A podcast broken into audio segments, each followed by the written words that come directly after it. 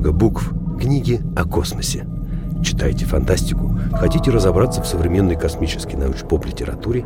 Тогда слушайте подкаст «Много букв» с Михаилом Котовым.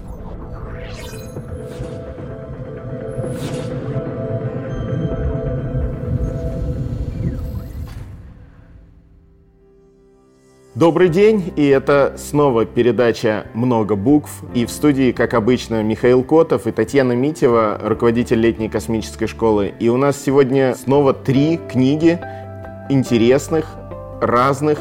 Все они объединены только одним. Это книги о космосе. С чего начнем, Тань? Привет. А, привет. А, предлагаю начать с проекта «Аве Мария». Новая книга Энди Вейра. А, да, давай. На самом деле про нее будет легко и приятно сегодня разговаривать и рассказывать. Энди Вейер, автор достаточно известный. Это, я думаю, на данный момент один из э, наиболее раскрученных фантастов. У него выстрелил его же первый роман «Марсианин», который по которому был снят фильм «Марсианин» с Мэттом Деймоном.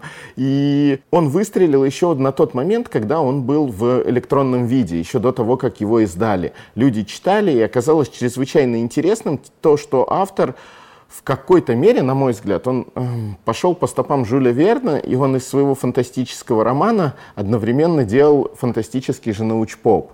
То есть рассказывая о том, как при помощи науки человек может выбраться из самой сложной ситуации, даже оставшись один на Марсе. Да, очень интересная книга. А, на самом деле, когда я ее начинала читать, у меня было предубеждение. Многие мои знакомые, которые ее прочитали, говорили, ну, это то же самое, что «Марсианин», практически такой же сюжет, уже неинтересно. На самом деле это совершенно не так. Сюжет другой. Книга намного интереснее, мне больше понравилась, чем книга «Марсианин». Потому Даже что в ней так? больше космоса. В ней больше космоса. Марсианин находится на Марсе. Он на поверхности планеты, да, он там пытается выжить, применяя свои знания, полученные на Земле, научные. Но при этом там очень мало именно вот космического полета, э, космических кораблей там нет. Ну, вот, вот этого всего не хватает мне лично. А в этой книге есть все. Есть и полет, и космический корабль, и его устройство, и принцип его действия, и э, даже появляется в какой-то момент э, контакт с, с первым, первый контакт с, с внеземной цивилизацией. Ну да, давай тогда я коротенько сюжет вот основной расскажу, о чем речь. Речь в романе о том, что внезапно Ирина Петрова, российский астроном, по-моему, даже, мне кажется, из вот э, Санкт-Петербурга, мне это особенно приятно, э, с Пулковских высот, с Пулковской обсерватории, выясняет э, по некому спектру, находит, что Солнце начинает терять свою температуру и отдавать Земле ее меньше. Когда ученые пытаются выяснить, почему это происходит, они обнаруживают огромное количество Э, ну, скажем так, существ, наверное, простейших существ, которые забирают энергию Солнца. И Земля в этих условиях потеряет свою температуру уже через ближайшие там, 30 с лишним лет, начнутся неурожаи, начнутся проблемы, и все это приведет к глобальной катастрофе. И у землян есть вот буквально считанные годы для того, чтобы эту проблему решить и понять, что с ней делать. И, собственно, главный герой, один из тех, кто понял, в чем проблема, и он же, собственно, его по итогу отправили ее решать. Да, и при этом он школьный учитель физики. Да, то есть мы смотрим на это все глазами школьного учителя физики, именно поэтому это здорово, что он применяет знания, которые у него есть, вот, ну, именно в тех объемах, которые, ну, в принципе, у хорошего учителя физики должны быть. И при помощи своих же знаний он как раз пытается решать абсолютно нетривиальные, чаще всего какие-то тризовские задачи инженерные, которые перед ним ставит э, космический корабль, собственно, проблема вот этих вот существ, которые э, забирают энергию Солнца, астрофагов. По итогу мы получили такую Космоопера это не назвать. Это именно чуть ли не производственный роман о том, как земляне спаслись от очень большой проблемы, как они долго занимаются научными э, экспериментами, как они разрабатывают и строят корабль. Кстати, э, Энди Вейра очень сильно ругали за то, что в «Марсиане» не, нету русских. Ну, там их в принципе нету. Там Теперь он много. забыл. Здесь русских много. И здесь они достаточно все положительные. Это такие очень серьезные ребята, которые вот э, в любой момент готовы делать то, что нужно делать. Да, очень много позитивного написано о Роскосмосе, о нашей космической программе, о наших э, ракетах, э, о скафандре. Очень много Да, тоже позитивного Скафандр, то, то тоже автор говорит устами своего героя, что российские скафандры для выхода в открытый космос это самое лучшее, что пока было изобретено. А вот книга получилась во многом, я ее когда читал, опять тоже было ощущение, что это что-то вот из раннего Хайнлайна, который такой чуть подростковый, потому что она добрая. Он, ну, на самом деле, она вот по-хорошему добрая.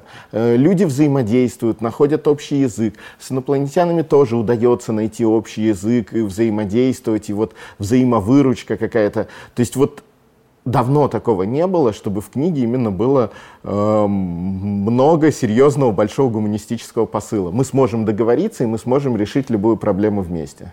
Да, действительно, это так. И книга начинается с того, что главный герой приходит в себя, и он ничего не помнит. То есть он- у него сохраняются все научные знания, да, он, э, но он не помнит даже, как, как его зовут. И он должен понять, где он находится, что с ним происходит. И- постепенно он понимает, что он находится в космосе и вообще не в Солнечной системе, просто путем э, осуществления серии опытов, которые он когда-то проводил со своими э, школьниками. Да, крутильные весы и прочее. И это, это вот на самом деле очень здорово. Это вот отсылка к тому, понятно, что а, мы не сможем ответить на вопрос, э, зачем тебе знать физику, потому что никто не скажет, а я вдруг окажусь однажды в космическом корабле, и что мы будем там делать.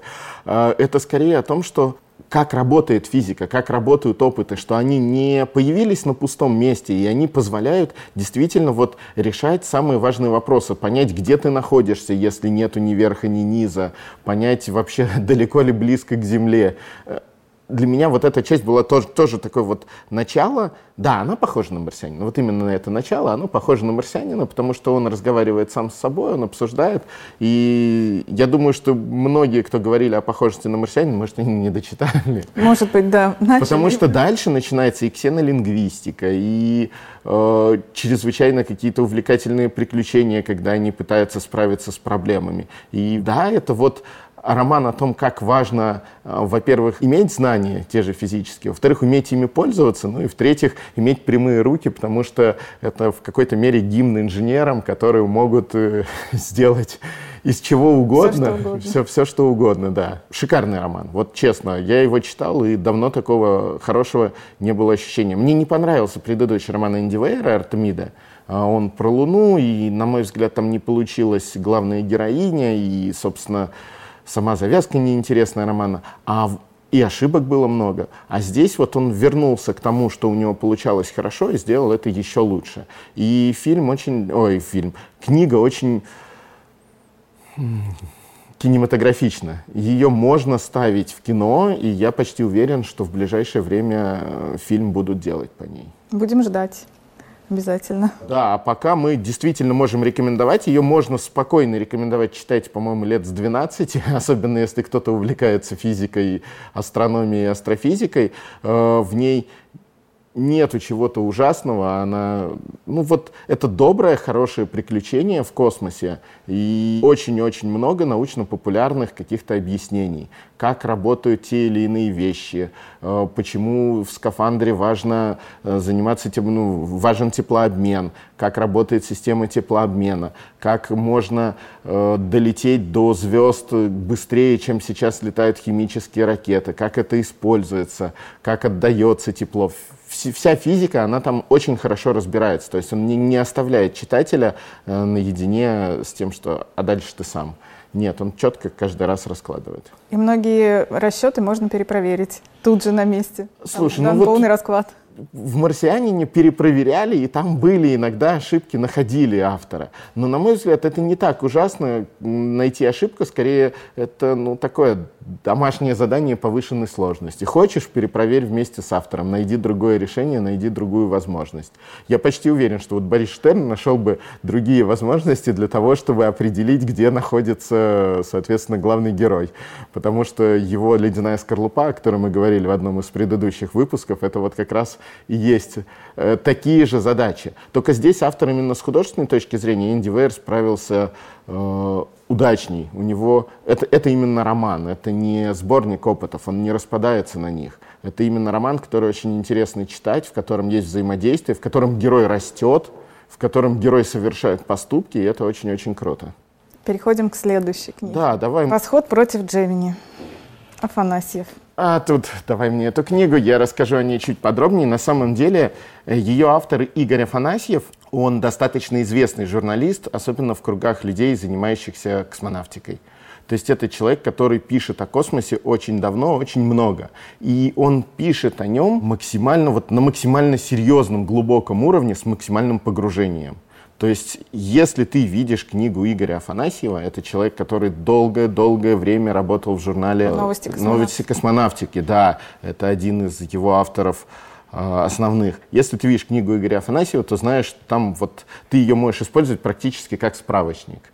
Там перепроверены все цифры, там все очень четко с датами, с э, цитатами и со всем всем остальным. И здесь книга это одна из, по-моему, последняя как раз книга. Это «Восход против Джемини. Первые многоместные космические корабли». Самая-самая заря космонавтики. У нас э, вот буквально совершено несколько первых полетов, и лунная программа еще не начата, лунная гонка еще не началась, а одновременно с этим и СССР, и США начинают первые многоместные полеты. Это у СССР это «Алмазы», это, соответственно, позывные э, полеты, когда вы, выход первого человека в космос, когда выходит Леонов. И у США это корабли «Джемини», и на самом деле здесь вся книга — это скорее такое постепенное сравнение э, между собой двух программ.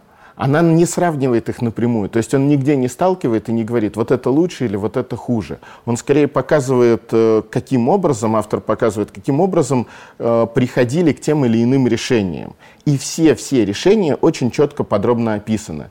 Какие использовались шлюзы, как наддували шлюзы, как выходили в открытый космос, как решали те или иные проблемы. Только в данном случае мы опять говорим про инженер... решение инженерных проблем, только то, которое было в реальности, на самом деле. А, книга издана прекрасно.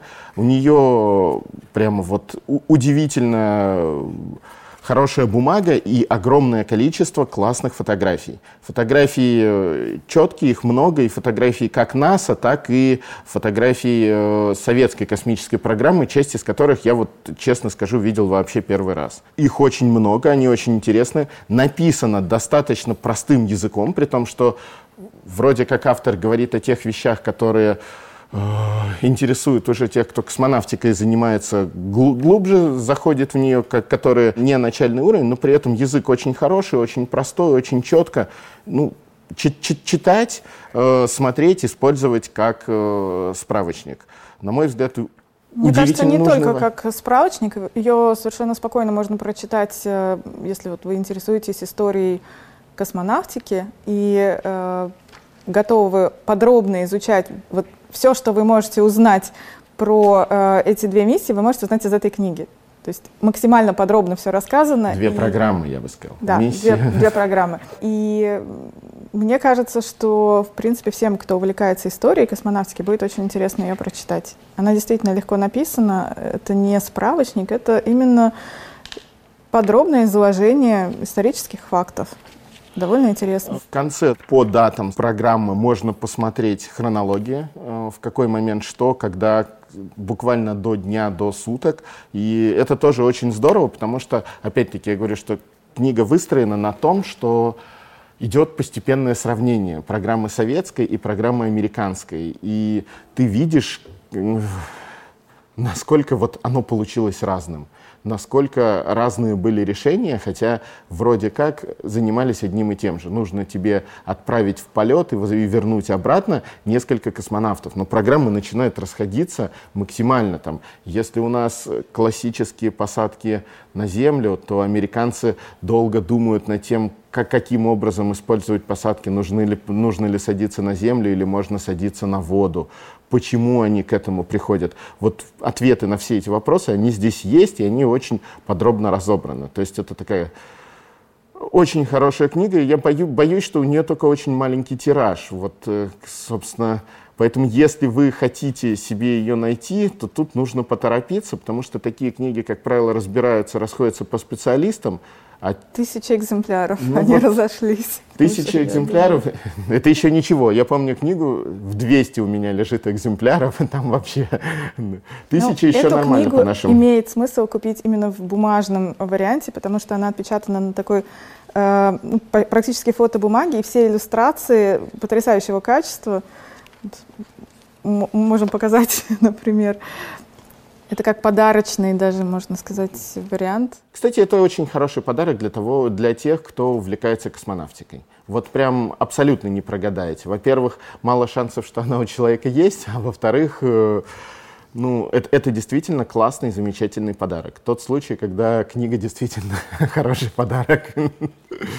Книга всегда хороший подарок. У Игоря Афанасьева есть еще несколько книг, и вот почти все из них, они именно посвящены технической стороне космических полетов, технической стороне космических полетов первых лет. И из них, из э, того, что делает Игорь, можно действительно собрать вот очень классную историю того, как это было, как техническая сторона менялась, для меня Игорь это человек, который вот он бесконечно классный специалист именно в вопросах технической стороны. Он знает, по-моему, практически все. К нему можно с любым вопросом. Я помню, мы пару раз он находил ошибки у меня и, и так стучался в Фейсбуке и говорил, слушай, тут у тебя, походу, неправильно. Здесь не может быть такого твердого топлива. Оно не той марки. Ты, ну, раз Игорь сказал, значит, скорее всего, так и есть. Поэтому мы рекомендуем как подарочное или как прочитать тем, кто любит историю космонавтики, историю космической техники, «Восход против Джемини», первые многоместные космические корабли. Э, автор Игорь Афанасьев, прекрасное издание, большая, очень замечательная книга. Слушай, а мне кажется, я вот боюсь сейчас к третьей книге переходить. Да, я понимаю твои опасения. Да, мы сейчас, наверное, долго будем это обсуждать. Дело в том, что наши читатели, ну, наши зрители просили нас несколько раз, расскажите про Ефремова. К этому достаточно было сложно подойти, потому что для меня с детства Ефремов — это один из тех фантастов, на которых я, собственно, вырос. Я помню, как я читал «Туманность Андромеда», когда был маленьким, и мне казалось, что там несколько сцен есть, когда они ловили черную медузу вот на планете. Они действительно страшные. Это жуткие сцены. Это вот для меня практически космический триллер в тот момент был. А сейчас я ее прочитал совсем с другими ощущениями и мыслями. То есть Ефремов — это столб э, советской фантастики, на котором практически все и выросло. Вот до него ну, мы можем вспомнить авторов, которые были, но не так сильно именно и не так много космоса. Э, Ефремов, во-первых, э, «Туманность Андромеды», «Час быка», «Лезвие бритвы», а во-вторых, он еще очень опять-таки, нехарактерную и удивительную книгу написал Таис Афинская, которая историческая. Скорее, это можно назвать, это уже не фантастика, это такая историческая книга, попытка заглянуть в те времена и показать, как это было. Поэтому, когда я садился сейчас перечитать, я думал, сейчас я сяду, получу огромное количество удовольствия и скажу, ребята, давайте все почитаем Ефремова, потому что он замечательный. Но у меня так не получилось. Получилось у тебя? Меня тоже не получилось.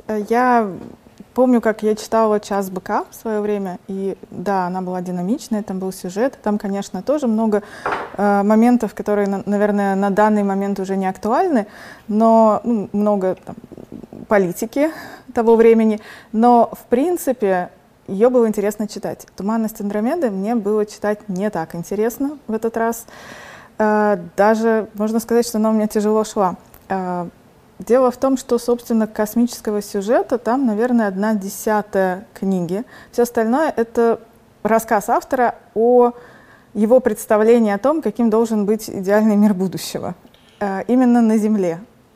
Общественное, социальное устройство, отношения между людьми, образование людей, воспитание людей, э, как, как нужно воспитывать детей для того, чтобы они стали вот такими прекрасными людьми будущего, э, сравнение этого нового прекрасного мира с э, разными историческими этапами развития человечества. И да, по- по-своему это тоже интересно. Какие-то вещи, наверное, до сих пор можно там с интересом прочитать, и они могут быть актуальными, но в целом мне кажется, что вот эта вся концепция немного устарела. И вот то, то как между собой общаются эти люди, тоже, э, ну, часто ощущение, как будто они выступают на партсобрании, при том, что они между собой общаются в личных беседах.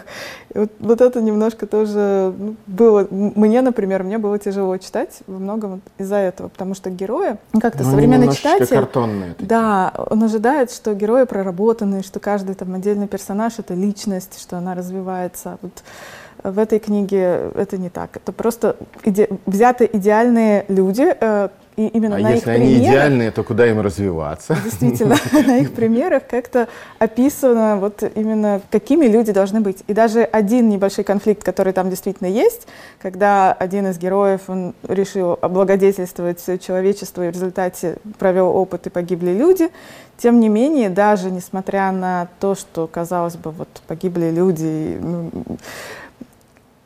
общество оправдывает этого человека, потому что считается, что, ну как же, у него же такая была высокая цель, и все люди добровольно пошли на это, ну ничего страшного. У нас все готовы принести себя в жертву ради того, чтобы э, что-то новое открыть в науке и продвинуть развитие человечества еще на шаг вперед.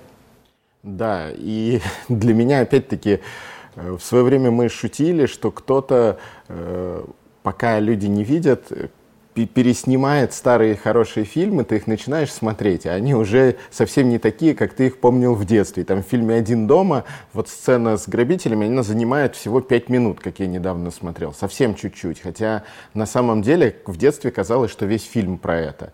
Так и здесь я перечитываю «Туманность Андромеды», и вот эта сцена с Медузой, она занимает полстраницы, и и она, во-первых, не очень страшная, а во-вторых, они, персонажи, выходят, сталкиваются вот с трудностью, вот с этими странными медузами, говорят, наверное, нам нужно найти способ для решения наших проблем. Я знаю способ, надо решать эту проблему так, давайте решим. После чего решают, и, все на этом заканчивается. И в ней действительно не так много космоса, как мне казалось раньше. Когда я ее читал, такое впечатление, что я реально пропускал вот э, мимо. Может быть, так оно и было. Может быть, так и было. Вот, вот эти вот политические вещи. А сейчас я их читаю, и книги старятся по-разному. Все по-разному книги старятся. Какие-то читаются и спустя 300 лет на одном дыхании, и то, то, точно так же прекрасно. А вот здесь я не могу сказать, что «Туманность Андромеды» хорошо состарилась, потому что какие-то вещи по астрономии астрономии, астрофизики, они уже оказались совсем другими, там понятие железной звезды совсем другое стало, оно, это, это уже совсем не то, что думал Ефремов. Но это-то как раз-таки понятно. И с другой стороны, то, что он говорит о идеальном обществе, вот оно тоже немножечко устарело. Если Таис Афинскую я перечитывал и, и действительно получил от нее огромное количество удовольствия, то «Туманность Андромеда» идет сейчас тяжеловато. Ну, следует еще помнить, что она была написана в 55-м, мне кажется, 56-м году, и это, это же, это же еще, люди еще не были в космосе. То есть нужно, а, а он описывает, он чуть ли не космический лифт там описывает, и как люди работают на орбите, и что они видят. И многие вещи он, ну, наверное, угадал. Угадал, угадал классно, без вопросов, да. Чутьем, практически научным чутьем угадал. Но когда мы сегодня это читаем, мы замечаем неточности, замечаем то, что он не угадал, как раз потому что мы знаем, что это не так. А то, что он угадал, не кажется нам чем-то удивительным, потому что мы уже знаем, что так оно и есть. И мы не обращаем на это внимания. Но в те времена, когда она вышла, наверное, да, это была сенсация, потому что весь вот этот сюжет был фантастический и при этом, ну, как твердая научная фантастика на те времена. Когда я читал дома эту книгу, ко мне подошел старший сын, спросил, а что, папа, читаешь? И вот я думал, что я сейчас скажу, я вот дочитаю, и вот на это самое, по почитай «Туманность Андромеда». Э, нет, и она вот, я не, я, не, я не порекомендовал ему сейчас, по крайней мере, там для его 10 лет это рано 10 абсолютно. Это. И 10, и 12 ты вот прочитаешь только про эту медузу. Скорее к этой книге нужно подходить э, там годам к 16, и то с пониманием того, что ты читаешь сейчас картину мира глазами советского человека, пусть и э, Ефремов, он не был совсем как сказать, Ефремов очень необычный писатель во многом. Он умудрялся даже в советские годы там, воспевать красоту человеческого тела, делая это ну, вот, абсолютно на грани. Там, э, в Таис Афинской многие сцены, которые, можно сказать, м-м, какая очень легкая эротика. Ну, оно есть. И он действительно вот об этом говорил, и он действительно это много вспоминал в мемуарах. Для него красота женского тела это было очень важно. У него все женские персонажи очень красивые. Он, как правило, их описывает. Они все прекрасные женщины с удивительной фигурой. У него есть свой любимый там типаж фигуры. То есть это не это человек со своими взглядами, со своими интересными взглядами, со своим интересным пониманием, но вот когда ты читаешь именно то, как он думал, куда разовьется общество, оно не откликается. Это, по крайней мере, у меня. Это не совсем то общество, в котором я хотел бы жить. Которое ездит между санаториями и работой, и ну, вот они опять-таки, они действительно немножко картонные. Вроде как они говорят о стремлении в космос, еще что-то, но оно за этим не видится и не верится.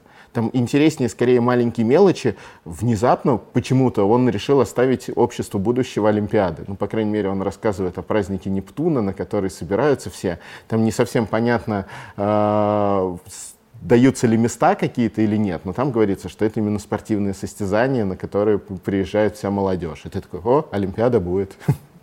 Но вот, например, концепция, то, что у человека практически нет собственного жилища, то, что он может жить в, любой, в любом помещении, которое в этот момент свободно рядом с работой, и у него нет личных вещей, ну, тоже как-то вот мне кажется, что... Слушай, а на самом деле вот эта же концепция достаточно долго, по крайней мере, с работой и с рабочими местами, что человеку не нужно своего рабочего места, что достаточно открытых вот помещений, которые... Она же действовала, ну, буквально до самых последних лет. И, собственно, разве что Э, коронавирус на нее сильно повлиял раз, и я, я помню как раз начало 2000-х, там 2010-е, когда пытались вот эту концепцию отсутствия своего рабочего места э, внедрять в крупных компаниях. И у меня знакомая была как раз в такой компании, там они внедряли вот эту концепцию, когда не было у кого-то своего места, и большинство топ-менеджеров завели себе как тележки такие вот бывают у, у бродяг из магазина и возили все в тележке, потому что человек не может без того, чтобы у него не было своего уголка, своего какого-то места для своих вещей. И здесь то, что пишет автор, оно может быть звучит интересно, но ну вот когда ты пробовал это, ты уже понимаешь, что нет, наверное, так, так не стоит. Все-таки ну, нужны свои места, нужны свои дома. А может, это мы с тобой ретрограды. Может, все сейчас перейдут Возможно. к каршеринговым автомобилям, будут у всех не свои дома, не свои автомобили, а Но все-таки какой-то минимум личных вещей должен быть, потому что как же, это же совершенно неуютно, если у тебя в квартире, в доме совершенно ничего своего нет.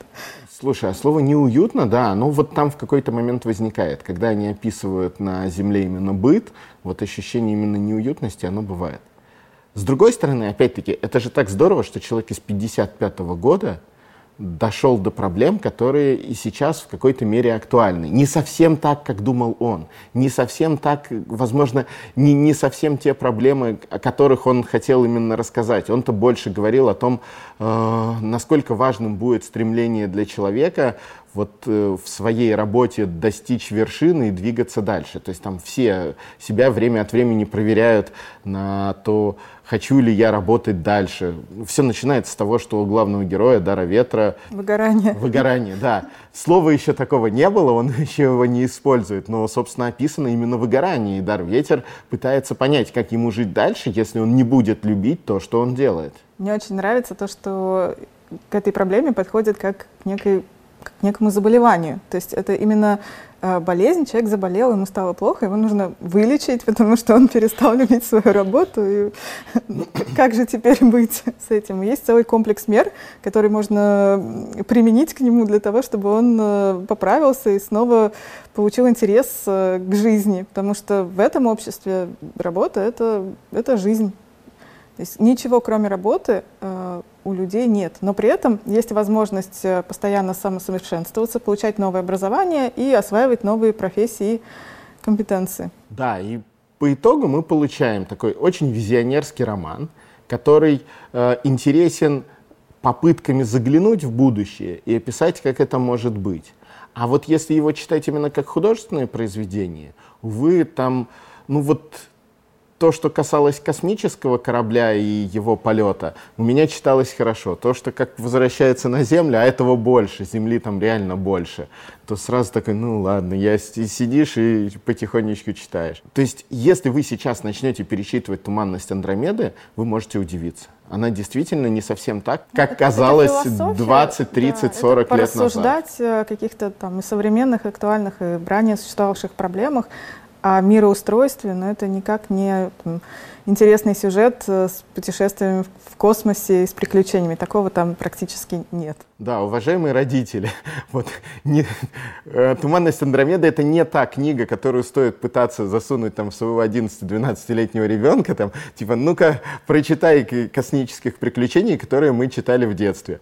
Потому что, да, не факт, что оно сработает вот сейчас. Время еще немножко ушло, книга еще немного состарилась, и действительно подыскать можно, вот веера можно пихать и говорить, слушай, почитай да. веера, вот, вот попробуй. И на самом деле там будет будет много действительно того, что откликнется у современного подростка. А Ефремов, ну, тут уже нужно подходить, понимая, когда она была написана, кем, почему. Ну, это уже такой памятник эпохи. Наверное, на этом у нас сегодня все.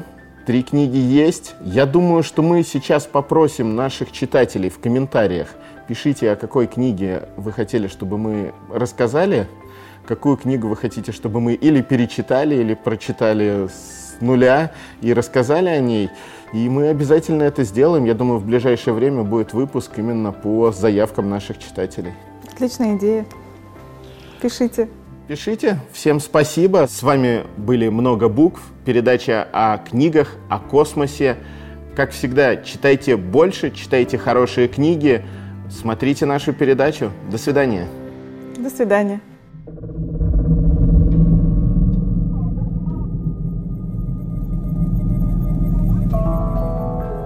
Вы слушали подкаст «Много букв». Больше интересного смотрите на канале Роскосмос ТВ.